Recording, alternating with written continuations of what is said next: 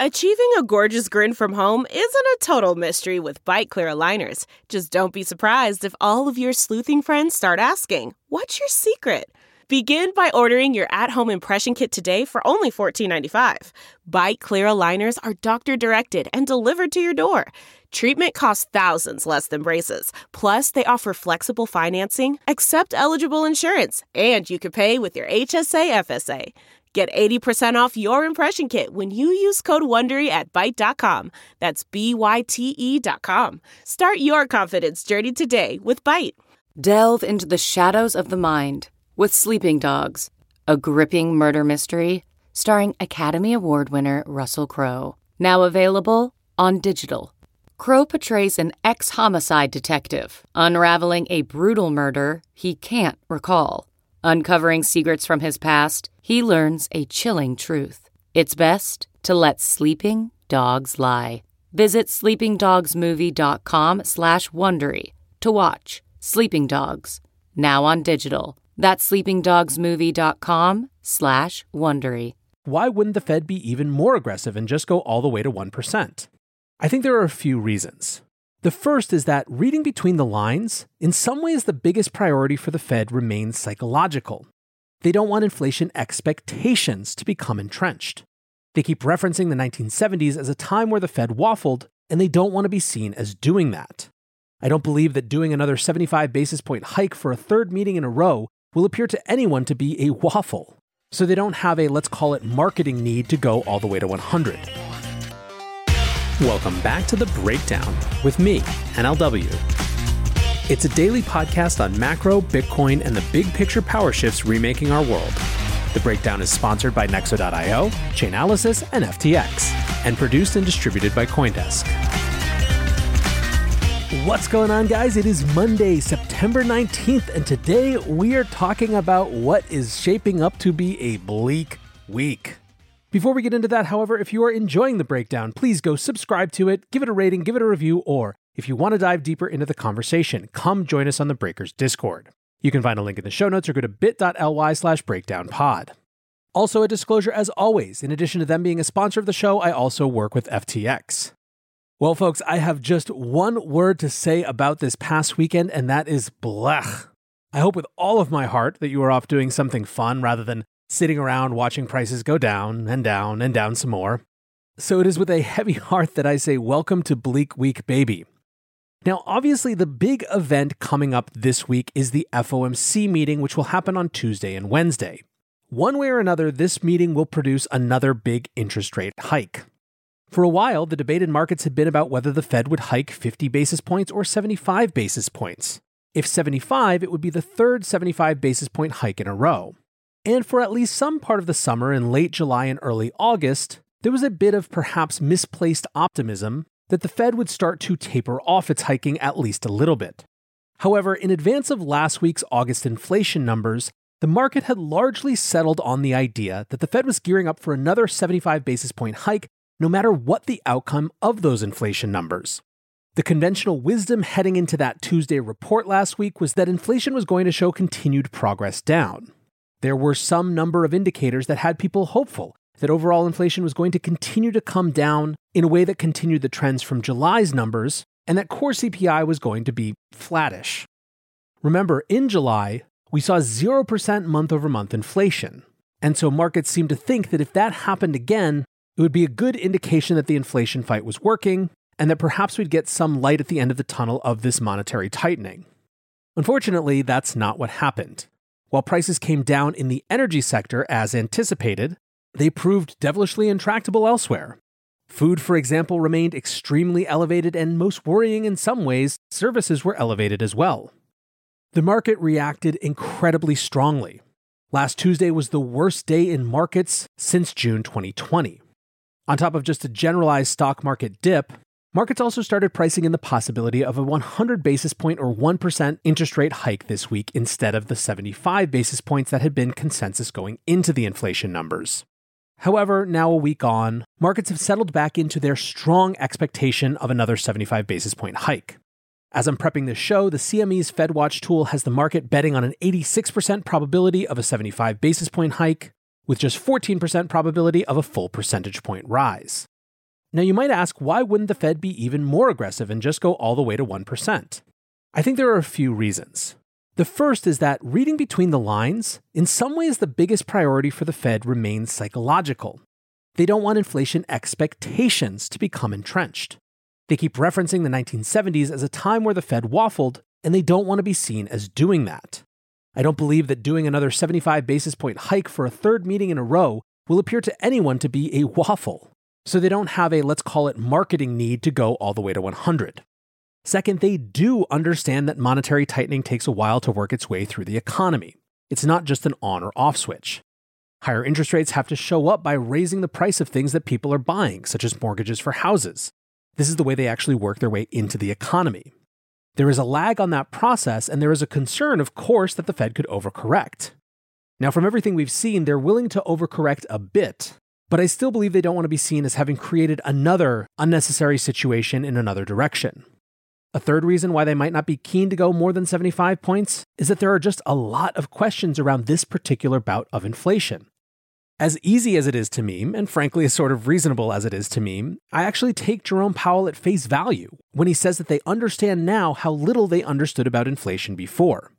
There are so, so many debates and no clear consensus about why this inflation happened when previous times it didn't. Some are convinced that the big difference was the addition of fiscal stimulus in the form of direct payments from government and relief or deferral for other forms of debt. This is a big part of Lyn Alden's take, for example. Others are still focused on the radical disruptions based on the unwind of globalized supply chains due to COVID, the unprecedented nature of shutting down the global economy, the persistent problems relating from China's COVID zero policy, and of course the geopolitical disruptions arising from war and the economic sanction response to it. The point being, it's complicated out there. And so the line being threaded is again, not waffling on the underlying need to fight inflation, but some amount of humility on the path to get there. There also remain first principles arguments that inflation isn't the concern exactly long term. Elon Musk and Cathie Wood have been kind of tag teaming Twitter with this message. On September 9th, Elon tweeted, A major Fed rate hike risks deflation. Cathie Wood quote tweeted that and said, Deflation in the pipeline, heading for the PPI, the CPI, PCE deflator.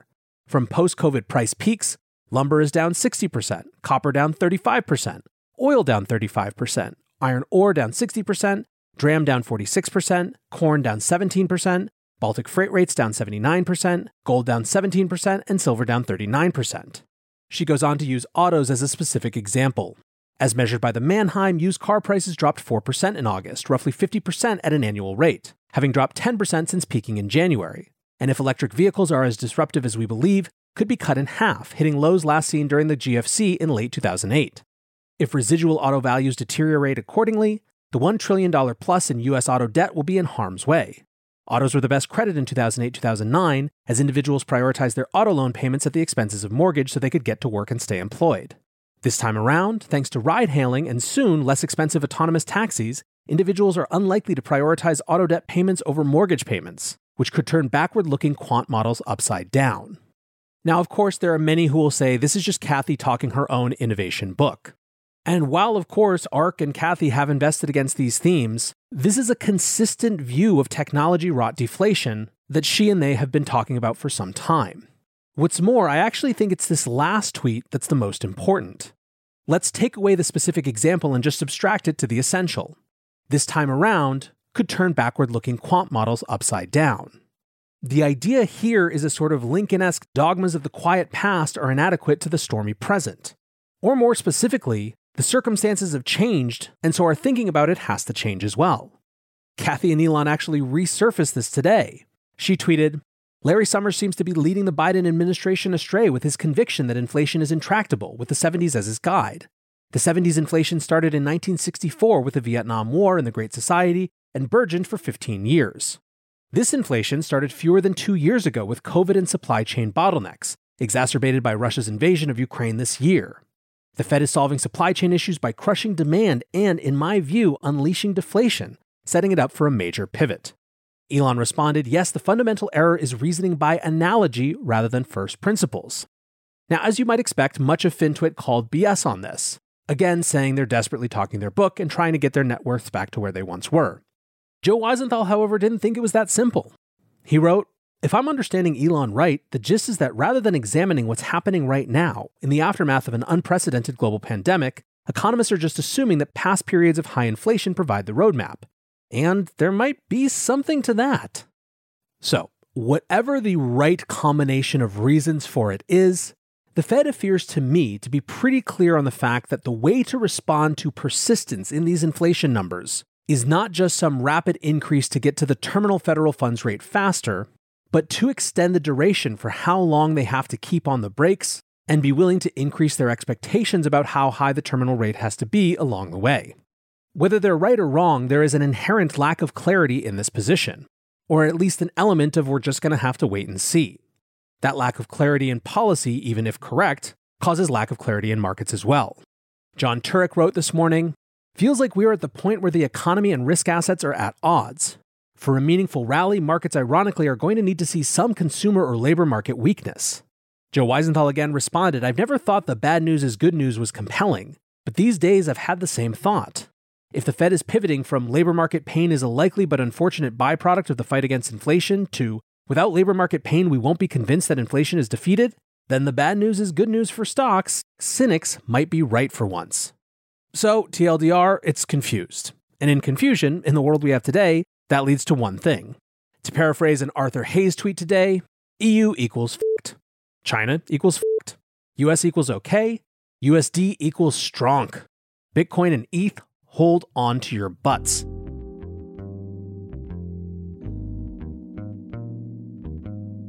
Nexo is a security first platform built for the long run with everything you need for your crypto.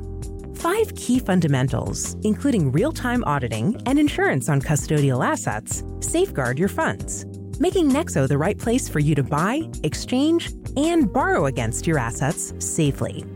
Learn more about Nexo's reliable business model and start your crypto journey at nexo.io. That's N E X O.io. Eager to make more informed decisions around crypto? Chainalysis is here to help. Chainalysis demystifies cryptocurrency by providing industry leading compliance, market intelligence, and investigations support for all crypto assets for organizations like Gemini, Crypto.com, and BlockFi. Gain unparalleled visibility and maximize your potential with the leading blockchain data platform by visiting us now at chainalysis.com slash Coindesk. The breakdown is sponsored by FTX US. FTX US is the safe, regulated way to buy and sell Bitcoin and other digital assets with up to 85% lower fees than competitors. There are no fixed minimum fees, no ACH transaction fees, and no withdrawal fees. One of the largest exchanges in the US, FTX US is also the only leading exchange that supports both Ethereum and Solana NFTs. When you trade NFTs on FTX, you pay no gas fees. Download the FTX app today and use referral code BREAKDOWN to support the show.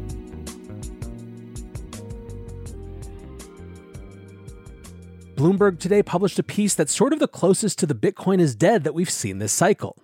It starts What is Bitcoin for exactly? While that's been a tricky question to answer in years past, it's safe to say that right now, it's definitely not for preservation of wealth. The shiny new thing is down 60% year to date against the grimy old thing, aka the USD. More losses may follow as the Fed hikes, with the bank's next installment due midweek. Bitcoin's collapse makes for a decent new entry in the Tulip Mania archives. Since peaking last November, it's down 73%. That's quite a train wreck. With delicious irony, the same week it registered a record, the Fed warned of perilous plunges for risky assets should the economy take a turn for the worse. As the US central bank responded belatedly to inflation, Bitcoin tanked. You can almost taste the Schadenfreude, but still, they're not wrong about Bitcoin tanking. We slid to a three month low last night of under 19,000, with ETH falling even further, hitting just around 1,300. Now, I think many believed that the merge was going to be a buy the news, sell the event type of thing. But the fact that it slammed into this horrific macro environment really drove that home. Still, in the crypto world, though, much of the discussion continues to be about enforcement actions and the fallout of things that happened earlier in the year. For example, the Financial Times is reporting that South Korean authorities are asking Interpol to issue a red notice on Do Kwon. Red notices are used for fugitives wanted either for prosecution or to serve a sentence and function as, quote, a request to law enforcement worldwide to locate and personally arrest a person pending extradition, surrender, or similar legal action. Prosecutors said on Monday, quote, "We have begun the procedure to place him on the Interpol red notice list and revoke his passport." Prosecutors have claimed that Kwon is not cooperating with investigators and had communicated through attorneys that he had no intention of appearing before them for questioning. Now, over the weekend, Kwon tweeted kind of defiantly about this. On Saturday, he wrote, Dear CT, I will tell you what I am doing and where I am if 1. We are friends, 2. We have plans to meet, 3. We were involved in a GPS based Web3 game. Otherwise, you have no business knowing my GPS coordinates. Really don't understand why otherwise would be true. Think about whether you would be comfortable with the same level of invasion of privacy for yourself. I am not on the run or anything similar. For any government agency that has shown interest to communicate, we are in full cooperation and we don't have anything to hide. We are in the process of defending ourselves in multiple jurisdictions. We have held ourselves to an extremely high bar of integrity and look forward to clarifying the truth over the next months. Kwon even went back and quote tweeted himself saying, To be honest, haven't gone running in a while, need to cut some calories. So who knows on that situation? Over in enforcement land in the US, the SEC and Ripple are both seeking an early summary judgment in their case, according to documents filed on Saturday. Ripple is maintaining that the SEC has not established that XRP meets the definition of a security laid out in the Howey test. They argue that there was no contract between Ripple Labs and XRP investors, and that there was no common enterprise which investors were placing their faith in. The SEC are arguing that Ripple sold XRP to investors who had a belief that their investment would increase in value over time, and that the executive team at Ripple Labs made representations about the work that was going to increase the value of the token. From the SEC filing, quote, Ripple publicly touted the various steps it was taking and would take to find a use for XRP and to protect the integrity and liquidity of the XRP markets. In its filing, Ripple said, even if the SEC were to engage in a belated, post discovery transaction by transaction analysis to identify XRP offers and sales with contracts, its claim would still fail as a matter of law. Not one of those contracts granted post sale rights to recipients as against Ripple or imposed post sale obligations on Ripple to act for the benefit of those recipients. So, if a summary judgment is awarded to either party, this two year lawsuit will conclude without additional testimony or deliberation. Attorney Jeremy Hogan wrote I just read the briefs, and the SEC has got a couple big problems. One, its expert agrees that most of the changes in XRP price are due to market forces and not Ripple. These types of concessions are perfect for summary judgment. Two, the SEC failed to get on record that any XRP purchaser heard Ripple's alleged marketing pitch. A big problem because it has the burden to prove everything here. Now, there is a lot of wonkiness in this case, but all of this has implications for precedent in the future. Speaking of precedent and the SEC, the SEC continues their prosecutions from the ICO era as well. A big one today is they have gone after Ian Balina, who was one of the most prominent promoters of that era. The specific suit claims that Ian Balina promoted the SPRK token on YouTube and Telegram without disclosing that he had been paid to do so. They also accused him of organizing an investing pool that had about 50 people and which offered them the chance to buy tokens from him without any sort of registration. Balina apparently made $5 million from SPRK, and they offered an additional 30% discount on additional tokens. Now, I would not characterize there as being a lot of support for Balina. There's even a bit of fist pumping going on from people who were around in that era. The reason being that that sort of lack of disclosure is clearly not good behavior and isn't something that anyone with a long term interest in the space thinks should persist. There is another interesting wrinkle in it, however. Section 69 of the complaint says the US based investors in Balina's pool irrevocably committed to the transaction when, from within the United States, they sent their ETH contributions to Balina's pool. At that point, their ETH contributions were validated by a network of nodes on the Ethereum blockchain, which are clustered more densely in the United States than in any other country. As a result, those transactions took place in the United States. Mike Dudas of Sixth Man Ventures says, Oh shit, they're trying to sneak this into an open and shut case on Ian Balina, publicly shilling unregistered securities for which he was paid without public disclosure. Investor Adam Cochran gives some further context, saying, Wow, the SEC had an easy potential win here that none of crypto would have complained about, going after a token pumper for promoting to US customers. Instead, they shoehorned in an argument that all ETH transactions are, quote, in the US because of higher node density there. Rather than take on a simple case, the SEC is trying to use this to set precedent, claiming that all of crypto is under SEC's jurisdiction. This is an absolutely unacceptable overstep that will have to be pushed back against aggressively. Now, speaking of defiant tweets, we'll close on Ian's tweet himself. He writes today Excited to take this fight public. This frivolous SEC charge sets a bad precedent for the entire crypto industry. If investing in a private sale with a discount is a crime, the entire crypto VC space is in trouble. Turn down settlement so they have to prove themselves. So there you have it. Numbers may be down, enforcement actions may be up, but at least there's never a dull moment. For now, I want to say thanks again to my sponsors, Nexo.io, Chainalysis, and FTX, and thanks to you guys for listening. Until tomorrow, be safe and take care of each other. Peace. I want to tell you about Coindesk's new event, the Investing in Digital Enterprises and Assets Summit, or IDEAS. The event facilitates capital flow and market growth by connecting the digital economy with traditional finance. Join Coindesk October 18th and 19th in New York City for a 360 degree investment experience where you can source, invest, and secure the next big deal in digital assets. Use code BREAKDOWN20 for 20% off a general pass. You can register today at coindesk.com/ideas.